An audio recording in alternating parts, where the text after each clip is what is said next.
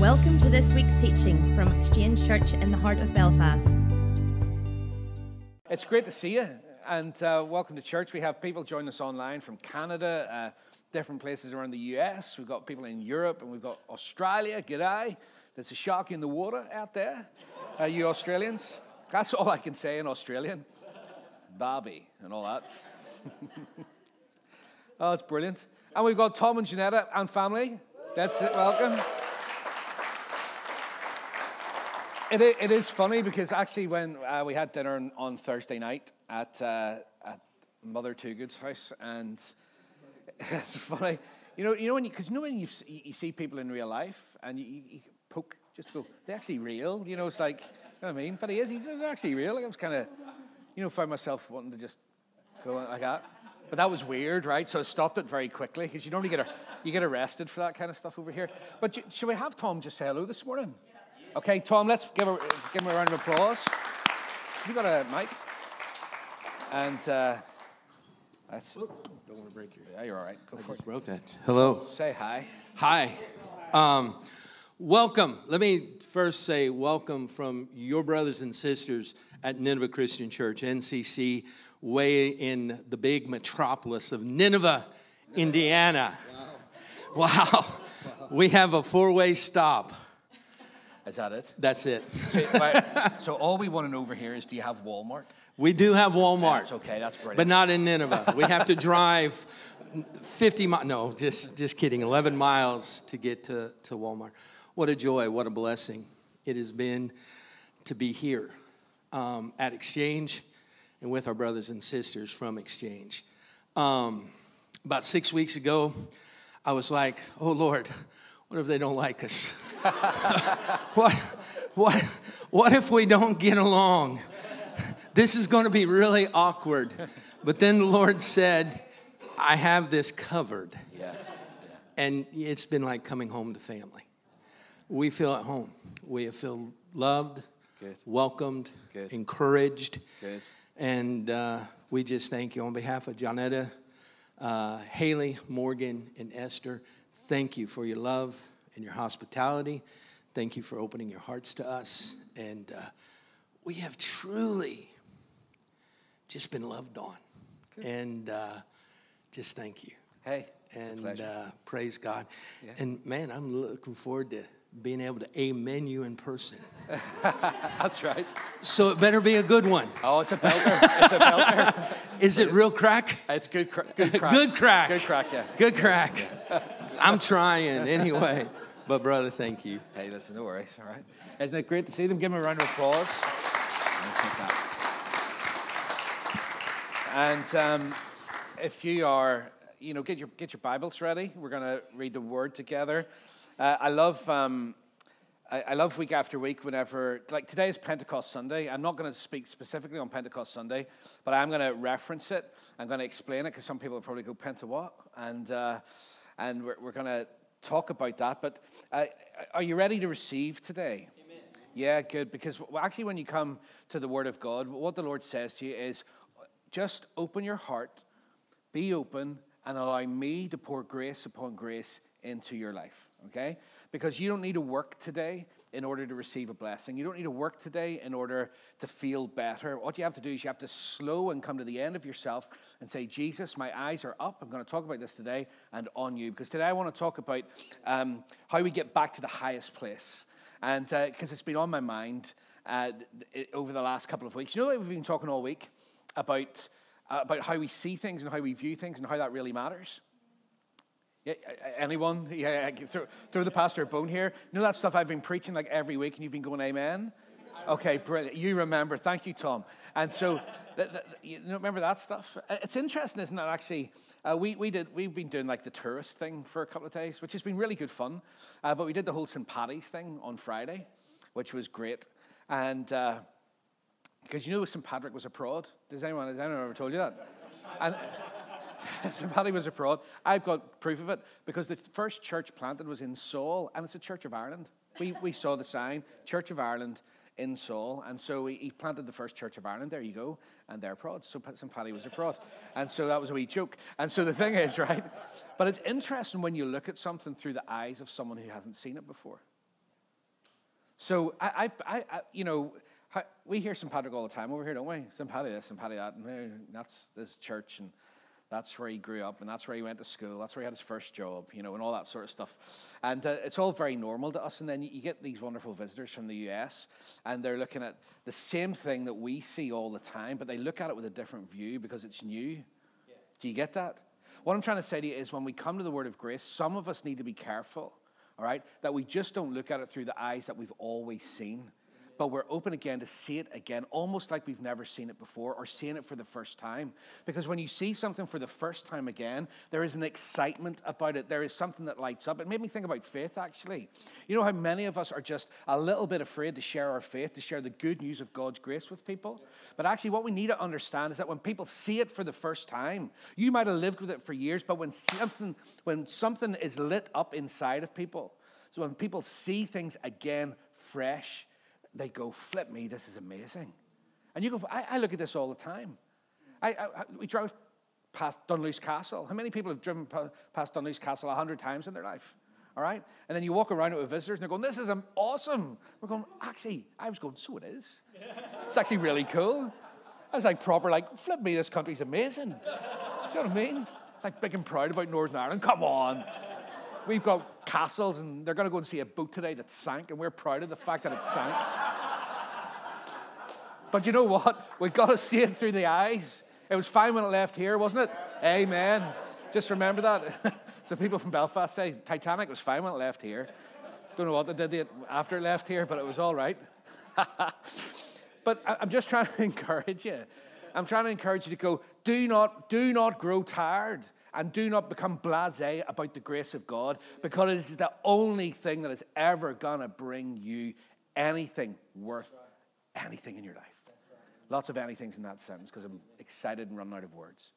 But let's not grow tired, and let's not become grace whatever, all right? The grace of God is the good news. It is the gospel, and there's no other message. You take your chances. You see, many of us are not going to fall right back under law because we're not that stupid. But the worst place to be is in a mixture between law and grace. That's the worst place to be, because one nullifies the other. And actually hearing about the goodness of God but feeling like you need to earn it is, is a shocking place to be. You become a condemned sinner in the hands of an angry God, no matter what you do, never being able to please him. And so today, my prayer for you is grace upon grace on you, so that you can receive the word, you can hear the word, and that something... It, uh, something would light up in you. Is that okay? Is that good? Yeah. Because it, there, there's um, there, there's a few verses I'm going to use today uh, because I was um, I was thinking about um, there, there's lots of things have gone off in my head. But do, do you know when a plane takes off? I, I used to I wanted to be a pilot. Did I ever tell you that? I know it was a wee it was a wee thing when I was a kid, right? I wanted to, I also wanted to own a putting green and be a taxi driver, and, and a snooker hall. There was lots of things that I wanted, but I really wanted to be a pilot, okay? And you let me preach every week. Are you crazy? All right? But you know what? There, there needs to be a greater pull in you than what is pulling you back. Because you know when a plane is taking off down a runway, I was thinking about this. It's like, you know, there, there, do you ever feel like the desire to, you know what it talks in the Bible, to be up and to be high, and to almost be above life and above the stuff, it's that pull upwards, you know, like an airplane. But what's interesting about an airplane is that there's a, there's a force called gravity, which is always pulling it back. And I want to tell you, every time you start to receive grace in your life and you start to want to soar, there will be things that will pull you back to earth, will always be pulling back and tugging back on you.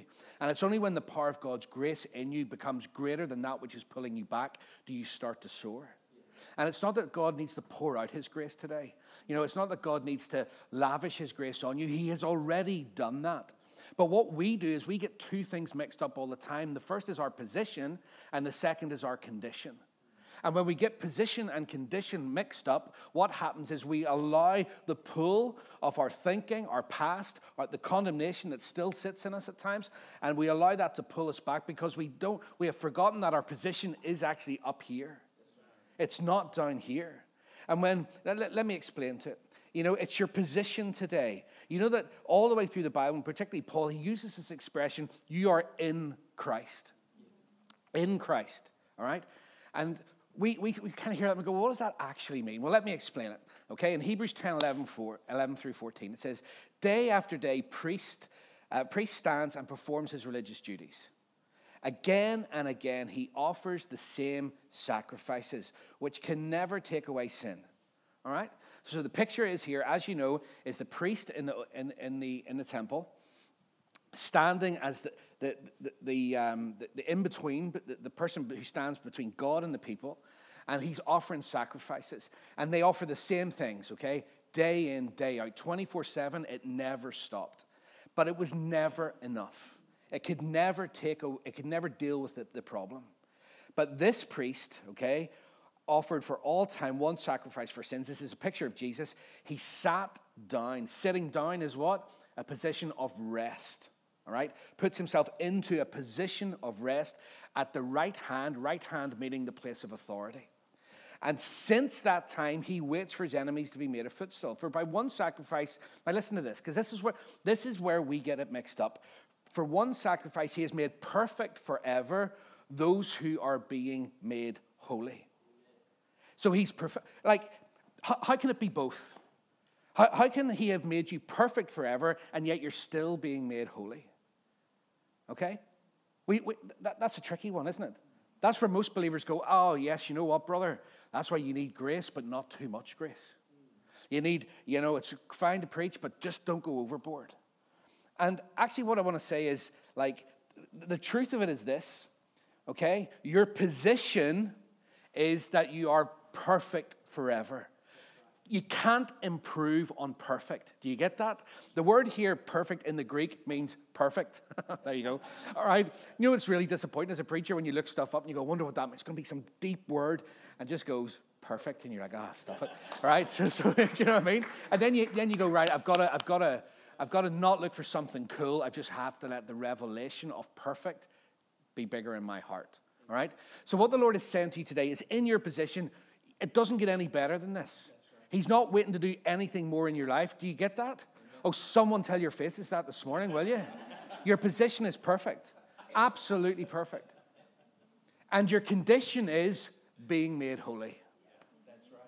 Don't confuse the two, because your condition is being transformed, growing into the likeness of Jesus, having your thinking transformed. But one thing is absolutely perfect. You need clarity here. Why? Because clarity will bring you confidence to live every day in the goodness of God. Your condition will never affect your position in Christ, but your position in Christ absolutely changes your condition every day. Amen? Amen? Amen. Good. Because this is where we, we need to have our thinking shifted. Our condition is being made holy, being transformed daily by the power of the Holy Spirit and the word of grace. And, you know, on, on Pentecost Sunday, this is an important word. Let me tell you, because actually the, the, the call, you know, that, that, that's what, that's actually what it means to repent. Do you know that? Yeah. So let me tell you, positionally in Christ, all right? And, and actually in, in Ephesians one, verse three, it says, praise be to God and the Father of our Lord Jesus Christ, who has blessed us in the heavenly realms with every spiritual blessing in Christ. So every blessing that is in Christ, if you are also in Christ, every spiritual blessing is yours. Right. Amen? Amen? And so what we have to do, we need to repent. And uh, I was thinking, because Pentecost, I had all these words of, of pent. You know, you know, it goes off in your head. It goes off mine anyway. So I start to go, let me have it. So we all know what the word means, don't we? It is a preacher thing, isn't it? It's like, what does that mean? Let's go down. It's like the, the Wikipedia of the, the preacher's life. You start to look at something. You know, in Wikipedia, you start to look at things like, who was your man? And then half an hour or three hours later, you're, you're reading about the Russian Revolution. And then you go from there to nuclear fission. And then to, like, Irish rugby in nineteen twenty-three. It's like, how did I get? Because you just go down this big rabbit hole. Well, Well, people who teach will do that. I, I, so I was getting into this, and I was thinking, Lord, how, how do we stop, like tomorrow in real life, how do we stop confusing position and condition? Because if we can have our minds transformed to what it means to be in Christ, then every blessing flows to us. When we mix up the condition with the position, then what happens is we live in condemnation and a continual spiral of I'm not good enough. Because my condition on any day is up and down like a fiddler's elbow. Amen? Yes. And there's better for us. And actually the Lord said, Andrew, on Pentecost Sunday, we, you need to teach repent. And I said, Lord, they know that. Flip me. This is the A B Cs of faith. And so I started to break down the word. It's so interesting because I saw something which I hadn't seen before. So the word meta, it's two words, repentance, right? The first one, we know it's metanoia, so let's break it down. Meta means changed after being with. Like literally, after being with, you're changed. And the second word is noeo, which means to think, right? And it means pr- I, I think, literally that. So properly, when you put these two things together, I think differently after being with. Does that make sense? Yes. Now hold this in your head because it's interesting. Because I think differently after being with. And then the Lord said, well, what does pent mean? Well, do you know in English, we don't take the same derivation that we do from Greek, right? Because pente in Greek is about fiftieth. But it's not the same here in English. So the, the word that we use is a different word. And it's derived from Old English. And do you know what it means? It's so cool. It means the highest place. Means the highest place. So a pent roof today, there's an apex roof and there's a pent roof.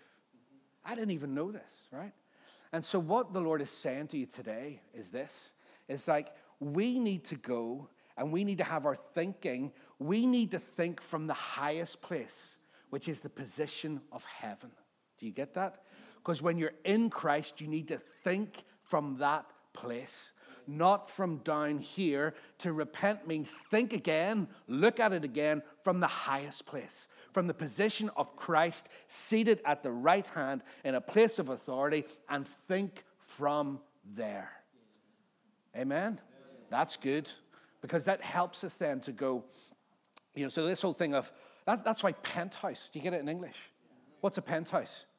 It's the very highest place, isn't it? It's the top. It's the best. It's the one that everyone desires, isn't it? You don't want to be stuck on the first floor with a view over the bins, right? You know when you go to a hotel and you go, hope our room's really good, and you open the curtains and you're looking over a big steam vent, right?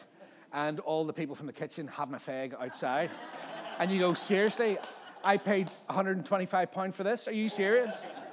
It's like faulty towers. What do you expect to see out of your hotel? Well, I want to see wildebeest flying across the plain, the hanging gardens of Babylon, all that stuff. Do you know what I mean? I don't want to see the chef having a fag and then wiping his hands like that and going back in. That's not what I want. Get me to the penthouse. Why? Because from the penthouse, I can see it all. And what happens when you're up high? Your perspective changes. Your view, you don't see from the penthouse what you see from the first floor. Because from the first floor, you see the piping and the mess and everything else that goes in at ground level. And Jesus says you're in Christ. Get your thinking up from the view of heaven. And you're in the penthouse. Think again about your life. Amen? Good. Because there's in that, your highest place is your position in Christ. Colossians three one says this, if you have been raised with Christ, seek what? The things that are above, where Christ is, seated at the right hand of God. Where do we set our minds according to this? Set your minds on things that are above, not the things that are on the earth. For you died, and your life is hidden with Christ in God. Do you know, I, I think this is a, let, let, let me try to move quickly to some application on this. What does this mean tomorrow morning? Well, for me, what it means is this. The question that we need to ask ourselves, and I want you to ask yourself the same question too, is when, whenever the feelings come, and my goodness, they will come, won't they? Like, oh no, oh my goodness. Oh, apart from, it's like the Waltons here, sorry. Tom was like, they get up and then, good morning, John Boy, and they all high-five each other around the table, sing Kumbaya and flipping all the rest of it, right? But if you're normal and not weird, if you're normal, um, what you'll find is that that stuff will come. And that stuff is just, don't deny the feeling, but just be aware that all it's doing is showing you at what level you're thinking. Because when the Spirit of the Lord comes on Pentecost, what did Jesus say in John fourteen six, John fifteen, John sixteen, all the way through there? He kept saying, I'm truth. When the Spirit of the Lord comes, I will guide you into truth. Talking about himself, aletheia. I am the way, I am the truth, I am aletheia. The Spirit of the Lord will come, he will guide you into aletheia, all right? So when you ask the Spirit, you know, it's it's great to go, you know, shouting and declaring and bawling and getting on, that's fine. But you know what the prayer tomorrow morning is? Lord, show me Jesus today. Show me the truth of Jesus and the position that he sees from. I find this, on, we went up Slieve Patrick, which is where there's a massive statue of Saint Patrick. I think Slieve is kind of over-egging it, to be honest. It's like a hill, but never mind. It's probably for short sleeve. It's definitely for the tourists. Slieve Patrick makes it sound amazing. So here's the thing, and it was amazing. But do you, do you know what I found? Uh, I don't know. Has anyone ever been up there? Well, you guys have, right? Isn't it amazing that the only f like guest in the room is the one? You should go up there because you you have this unbelievable panorama of County Down and beyond. It's it's I mean, it really is a three sixty. It's incredible, and uh, I loved it. I was like, this is absolutely incredible. And it's funny that, um, you know, this picture, I, I just, because I knew what I was going to be preaching today, and I had this picture of just going, I, I need to continually put myself in a place where I have a different perspective. Because when I'm down there, I can't see everything that's going on. But from when the Lord's sitting, grace upon grace in my life, he goes, come up and look at it the way that I look at it. Set your mind into that place. Because I am seated at rest. Every blessing is yours. I am not fussing or fighting or getting on. The battle's not yours, the Lord says, it's mine. So will you just come up and look at it from this point of view? Will you see it the way that I see it? Because you will be amazed at the difference in perspective, that you see the same stuff, the same stuff that we live with every day from a different perspective is transformed. Amen. Amen. See it from the highest place. And the highest place is always what Jesus says about it. What he says about you, what he says about your mind, what he says about your body, what he says about your future, what he says about your finance is the highest place. You don't get any higher. That's your position. Don't let your condition rob you of that. Amen? Amen. Amen. Good. The, um, the, uh, it's interesting when it says you, you, you've died and your life is hidden. Uh, That, that word is apothnesko. It occurs about one hundred eleven times in the New Testament. And what, what happens is, it's, when it says, you know, if, if we read that again, if we put it, that, those verses up again, Colossians one three one, it says, set your minds on things above, not the things that are on the earth, okay? And it goes on to say why. Because the very next word goes, that, that word apothnesko stresses the significance of the separation that always comes with divine closure. Let me say that again.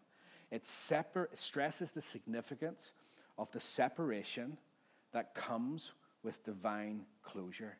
It stresses the end of what is former to bring in what naturally follows. That is so cool. Do you know what that means? When it says, like, set your mind on things above. Why? Because when you have the perspective of the highest place, which is what Jesus in the place of grace, right? Absolutely. What happens is it's, it, it stresses that what has come before has been divinely closed so that something new may follow. Do you get that? But if you don't get that perspective, you're always going to be living with what has been. And you're never going to let faith rise in you of what grace can do for your future. So that's why the Lord says, set your mind up. Look up. What is it from my perspective? Because I have divinely closed yesterday, so that you can move into tomorrow. And do you know what divinely closed means in that apothnesko? It means it was his work for you. You don't have to do anything to allow the Lord just to draw a line to say, the past is the past, it is done, it is not coming back, you are forgiven, now go, just like every story that people who ever encountered Jesus, so just go and live and enjoy the goodness of God. Now, this thing of separating the past into the future is really important, particularly today. How are we doing today, okay? We're doing okay? Is anyone feeling encouraged? You're really quiet this morning. Is it all right? Brilliant. Amen. I am. I'm only getting warmed. This is my introduction. So It's interesting, Ephesians two, six, seven says, and he raised us up again, perspective up, and seated us with him in the heavenly places in Christ Jesus, so that in the coming ages, now listen, there's a whole sense of higher perspective, which is about closing yesterday so that you can move into tomorrow. Yes. Do you get that? That's what perspective does. So many of us are casting demons out of everything, casting and praying over this, that, and the other. And, and the Lord says, no, no, no, listen, that's my work. You just get your eyes on me. Get your perspective up. And you know what you have to do in that? You've got to see the perspective of Jesus. You won't get it from your friends necessarily. You won't get it from, you've got to go to the Word and say, Jesus, reveal yourself to me in this. Be a studier of the perspective of heaven. What is it? See, whatever you're struggling with, there's no point in taking three days this week to worry about it without going to the Word first and saying, what is your perspective, Lord? What is your truth in this? What do you say about that? What does grace say when it writes itself on my story? How does it change me from this place to this place? What does it say about yesterday, and what does it say about my tomorrow? That's what, that's the way it works anyway. So he says this, and so that in the coming ages he might show the immeasurable riches of, of his grace in kindness towards us. I love this. Why, why, why does the Lord say, go to the highest place tomorrow? Why? So that, because in the highest place, he can show you immeasurable grace. You don't get immeasurable grace anywhere else other than in the perspective of Jesus seated at the right hand. You can't mixture your way into it. It is him and him alone. Amen. What, what would your life be like this week if you took five, ten, fifteen minutes a day just to say that when the feelings come and the anxiety or the worry comes, if you were in that moment to slow down and say, Jesus, from the perspective of heaven right now, what does this look like? Mm-hmm. When you go, oh, gee whiz. Not that I would do that, only after I've been to the gym with, with Iron Man here, right? About that, yeah. I thought I'd give him a couple of weeks break because he was definitely shown up when I was with him last time. That's it. I've been at the gym. I haven't seen you, though. And, uh, I'm such a liar. Such a liar. we, we didn't see him at all. This no, no, listen, that's right. Too, too busy in his bed sleeping. And uh, it's, it's, let me um, just, because when I was set, when I was thinking about that verse where it says, there is a divine closure on that which was yesterday. You, you have died. And now your life is in Christ, the place, that higher perspective. I started to go, well, Lord, like, t- I started to look at some verses which are really, really um, well known. And I felt like the Lord saying to me, this is what happens.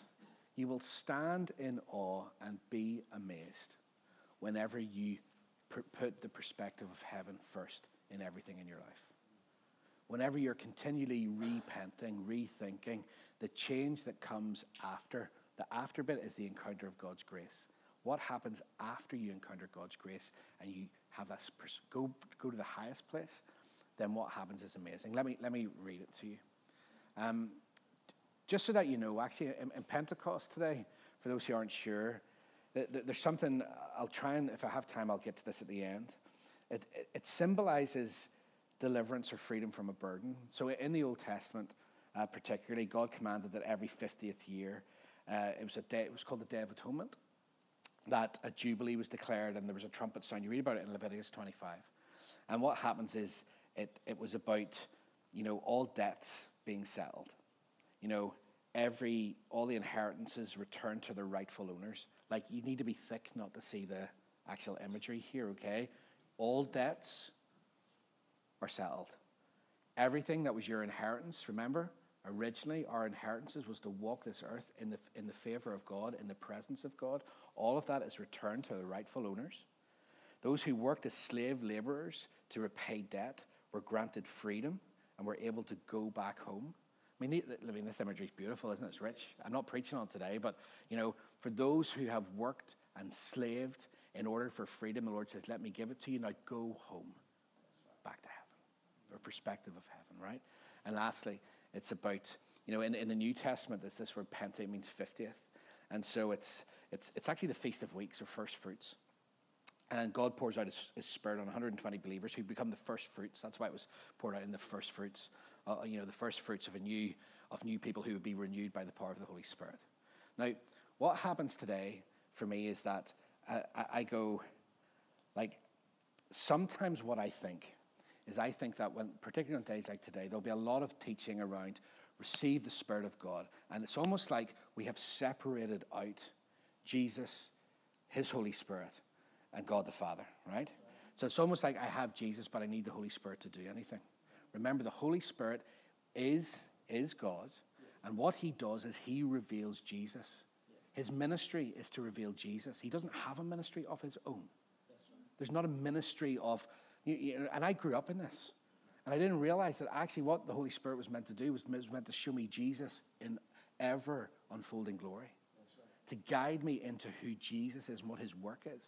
And so what's really interesting is, the, the, and that's the perspective of heaven, you see, because Jesus is in the place of authority at the right hand. And so what happens is, whenever, the, let, let me talk about this, whenever we go to that highest place and we go, there's grace upon grace in that place, the Spirit of the Lord will just continually show you Jesus and show you how to close the past to move into the future.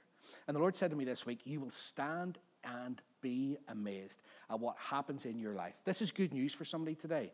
Do you want to be amazed at what God can do in your life? Do you want to stand at the end of this year and go, holy smokes, it had to be God, because I am a buck Egypt, but he was able to do it? Anybody? Well, I can tell you most of you are buck Egypt, so this is, has got to be your prayer. If this ain't your prayer, then you're in trouble. If you're going to think you're going to get to the end of the year and go, wasn't I really good? Look how brilliant I was. You're going to be sorely disappointed. Because let's have a look at what happens. Isaiah forty-three, okay, fifteen through nineteen. I am the Lord.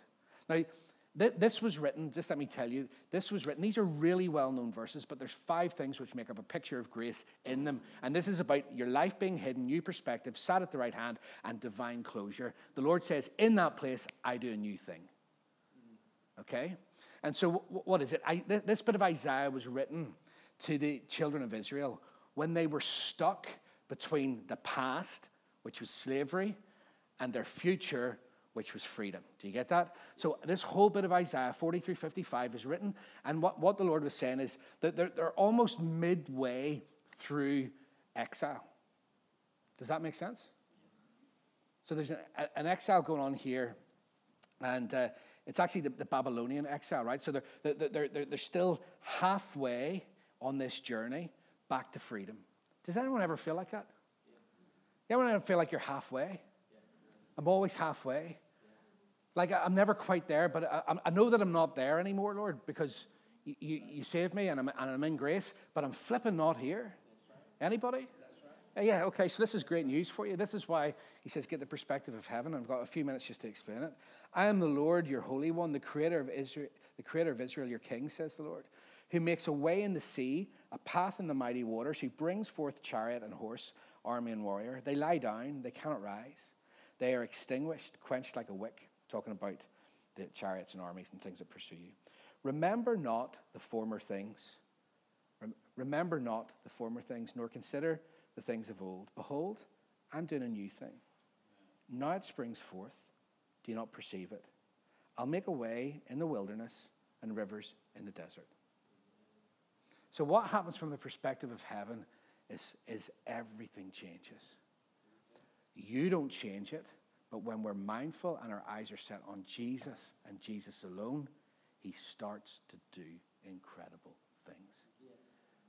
When you're stuck, when you're in the middle and you go, I know I'm not there, but Jesus, I want to be here. And he speaks right in and says, behold, I'm doing a new thing. Now, you've got to receive this in faith this morning.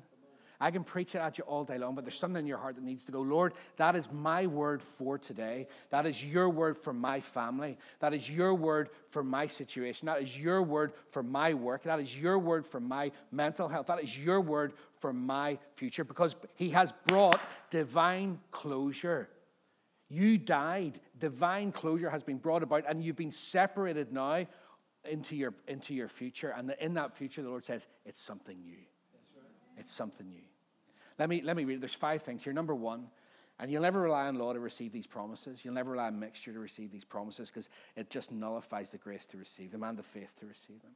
He says, behold, I'm doing a new thing. And I want to declare this prophetically over you today, because you've probably heard it so many times, but we see a call here to see grace again. And if you're tired, if you're stuck, if you're weary, or if you're anxious, or if you're worried, if you're fed up, if you're looking for something else, okay? He says, listen to me. Behold, have a look again, and stand in awe and be amazed at what I'm going to do in your life. Because in verse fifteen, he says, I am the Lord, number one. I am the Lord. He says Yahweh. He uses the word Yahweh, the, the, the ultimate name of God, right? He says it's the proper name of God, if you like, in Hebrew. It's the name above all names, the King above all kings, the God of all gods. There are lots of gods that try to take up residence in our lives, functional gods that promise everything and deliver nothing. And it, honestly, to, when, from the perspective of heaven, what happens is we see one God. We see his name is Jesus, and he's the King of Kings. And he says, behold, look only one place for what you need, and look for it in Jesus. If you're chasing around and running around, and even in the church, we, we see this happen. What does such and such say, and what does pastor such and such say? Honestly, get behold Jesus for yourself, right? In those moments, something happens, because your promise starts and ends with Jesus. Whatever your question is, the answer is Jesus. There is no greater rock that you can stand on than the finished, perfect work of Christ. Why? Because every promise is unshakable. In verse two, he says this. He's stating that you can trust him. He says, thus says the Lord, right, who makes a way in the sea, a path in the mighty waters, who brings forth chariot and horse, army and warrior. They lie down, they cannot rise. They are extinguished, quenched like a wick. What, this is about something that's impossible when I read this. Like, you can look at these stories in your own life, but what he's doing is he's calling back memory to go, you know what? Like, everything in your life that was impossible in the natural was never an issue for me in the supernatural.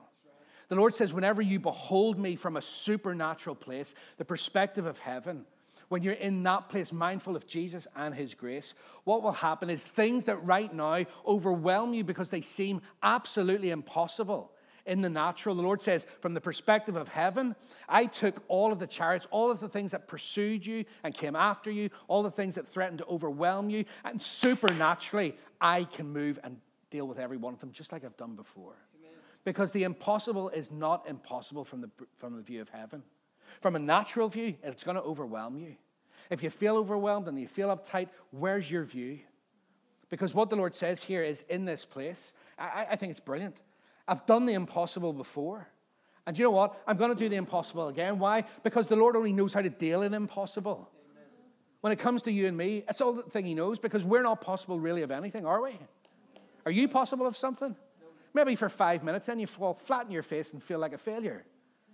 And God says, no, no, no, look up. I'm going to remind you that your whole life is a supernatural testimony to the goodness of God. It's a supernatural testimony to the grace of God. It's a supernatural testimony to the, the absolute undying promise of God. And if I've done it before in your life, I'm going to do it again. Oh, my God. Yes, do you hear me? Like, that is a word. Flip it right, it is. Then he says this, remember not the former things. You've died. You've been separated from. Poof. Behold, I am doing a new thing. I'll do it again, the Lord says. I'll do it. I'm going to do a new thing. What I love about grace is it says today is a new day. Don't be sentimental about days gone past, honestly. When the Lord says, from the perspective of heaven, what happens is, from the highest place in that bit of thinking, faith starts to lift and rise in us for tomorrow. He references this deliverance out of Egypt, and that was a big thing, delivery from slavery. But he says, this is even bigger than that. They remembered the deliverance out of Egypt. And you know what? seven hundred years have passed here, so he's now talking about Babylonian slavery. And the, the thing about the temple and restoring the land and all the rest of it. But they're stuck, right? Verse nineteen says, I'll make a way in the wilderness and rivers in the desert. What does that mean? You know, they were cornered. Let me just say this, and I'm going to finish. When they fled Egypt and they went towards the sea, they were absolutely cornered. The mountains met the sea right in front of them, and so the implication is there they couldn't see a way through. Migdal actually was behind them. It was a, a military fortress, a military town, a military post. And so they could always look back and see Egypt coming towards them. So that's fine, but I've got no way forward. I've no way forward, and I've no way back. I'm stuck right in the middle. So what happens is, what does Moses do? He raises his staff. What does the staff signify? Authority. And he stands. He stands in authority in a place where he's stuck with a perspective of heaven. Why? Because Moses lifted up. That's what, that's what the perspective of heaven looks like. You'll hear the Lord say, lift it up. Authority. And he stands there. The wind starts to blow. And the wind keeps blowing. And it starts to happen.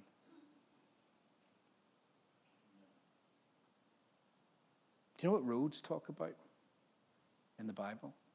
He says, I'll make a way in the wilderness and rivers in the desert.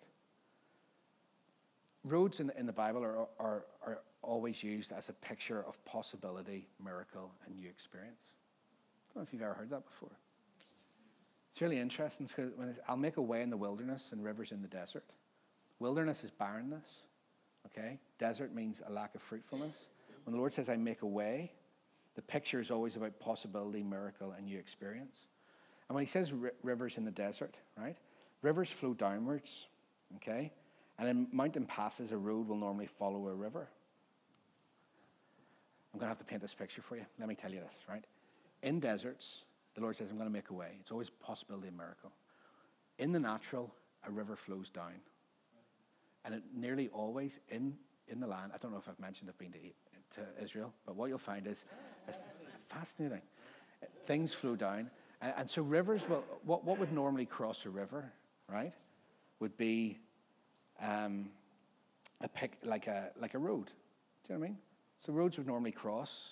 You'd have to get across the river. You know what I mean? Does that make sense? So the picture is this. When it, whenever the rivers speak of God's provision, flowing down, cutting across the road of your life to open up new possibilities and new miracles.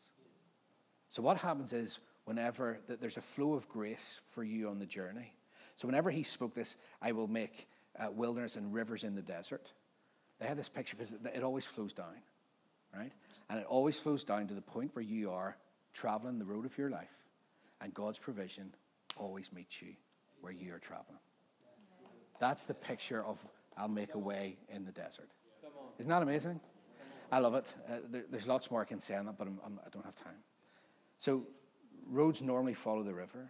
The river speaks of provision, and the picture is that God opens up new paths. There's always a river of provision within it. That's Ezekiel forty-seven. That's point four. A picture of a river of water that flowed from the temple, the place of God's presence, and everything that it touches comes to life, touching dead things, sin, sickness, poverty, depression. And the last thing he says this is, do you not perceive it? Gee, do you know what? Are you receiving this this morning? Yes. Yes. Yes. Come on. Gordon, damn it. Because the last thing he goes, do you not see it? Do you not receive it? Do you not see it again? That's it. In that place of, of the right hand, getting our thinking up again to the highest place, to the penthouse. The Lord shows you how one thing is separated, divinely closed. It leaves you in the middle, and the Lord says, let me show you what I speak when you feel like you're stuck. Behold, I'm doing a new thing. Behold, I'm doing a new thing. In the place in the middle, from the perspective of heaven, there's faith for tomorrow. Amen. Amen. Does that make sense? Yes. Close your eyes and let me pray for you. Mark and the guys could come up. That would be great.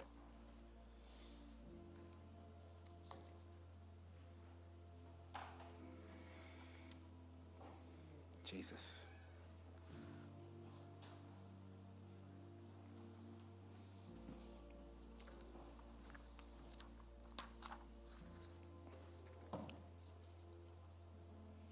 Father, we thank you for your word. Lord, we thank you for grace upon grace. Today, Father, we thank you that you are speaking over us today. And for people watching online, people in this room, Father, we thank you that your word over us is, behold, I'm doing a new thing.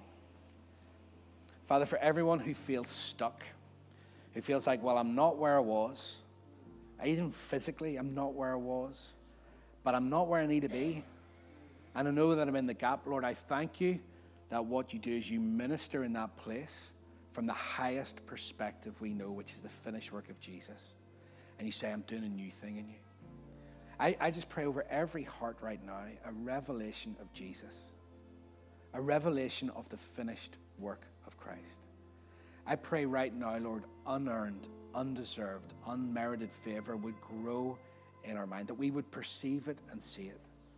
Holy Spirit, what you'll do tomorrow is you'll guide us. You'll show us in those moments where our thinking is on the first floor instead of the penthouse. And you'll call us up again, Lord, not to condemn us, not to make us feel rubbish, not to say we're failing, but to say, lift up your heads and behold. Look, behold means to cast your gaze and give your fixed attention to. Behold the King of Kings. Lord, I pray that right now, even for some people in this room, the situations that have come to mind as the word has gone out today, that Spirit of the living God, you would show them from the perspective of heaven, the highest place, what that looks like through grace, where grace changes, where grace transforms.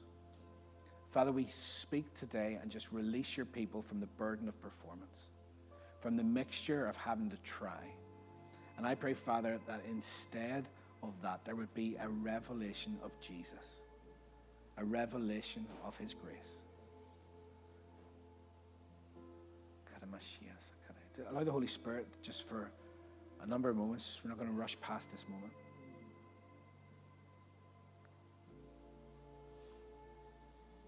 You might even feel the Lord saying, well, Flip, you you have been looking at this from the wrong, from the wrong view. But he's lifting your head up to go, where do you see what it looks like from up here? Where do you see this? It's going to blow your mind. You'll not even be able to understand it. You'll not even be able to take it all in. From my view, the Lord says, it's all new. So on this Pentecost Sunday, Lord, we thank you that all, all, every blessing, Holy Spirit, that you come. The power of the Holy Spirit is to reveal Jesus. And Father, we don't want to get that wrong. We want to say, Holy Spirit, show us Jesus in a new way, a fresh way. We want to perceive differently, Lord. And all God's people said, amen. Stand to your feet and we're going to worship the Lord together.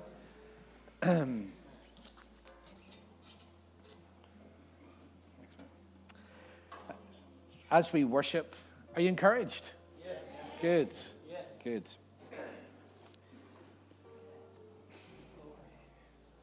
We uh, are going to take our offering as well.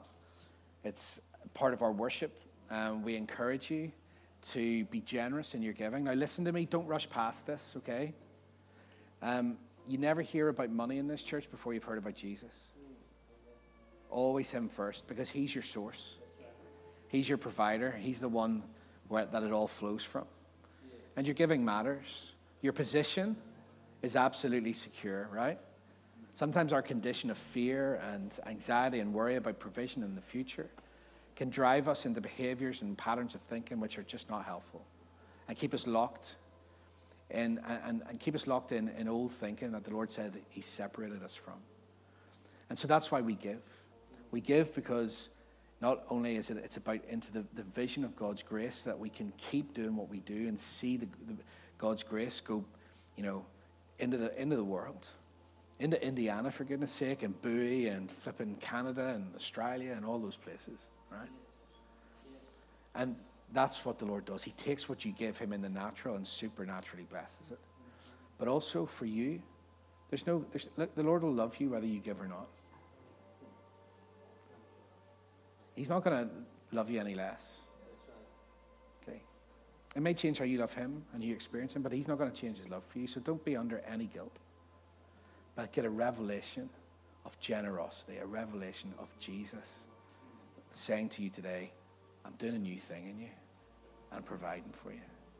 Amen. So that's why we give.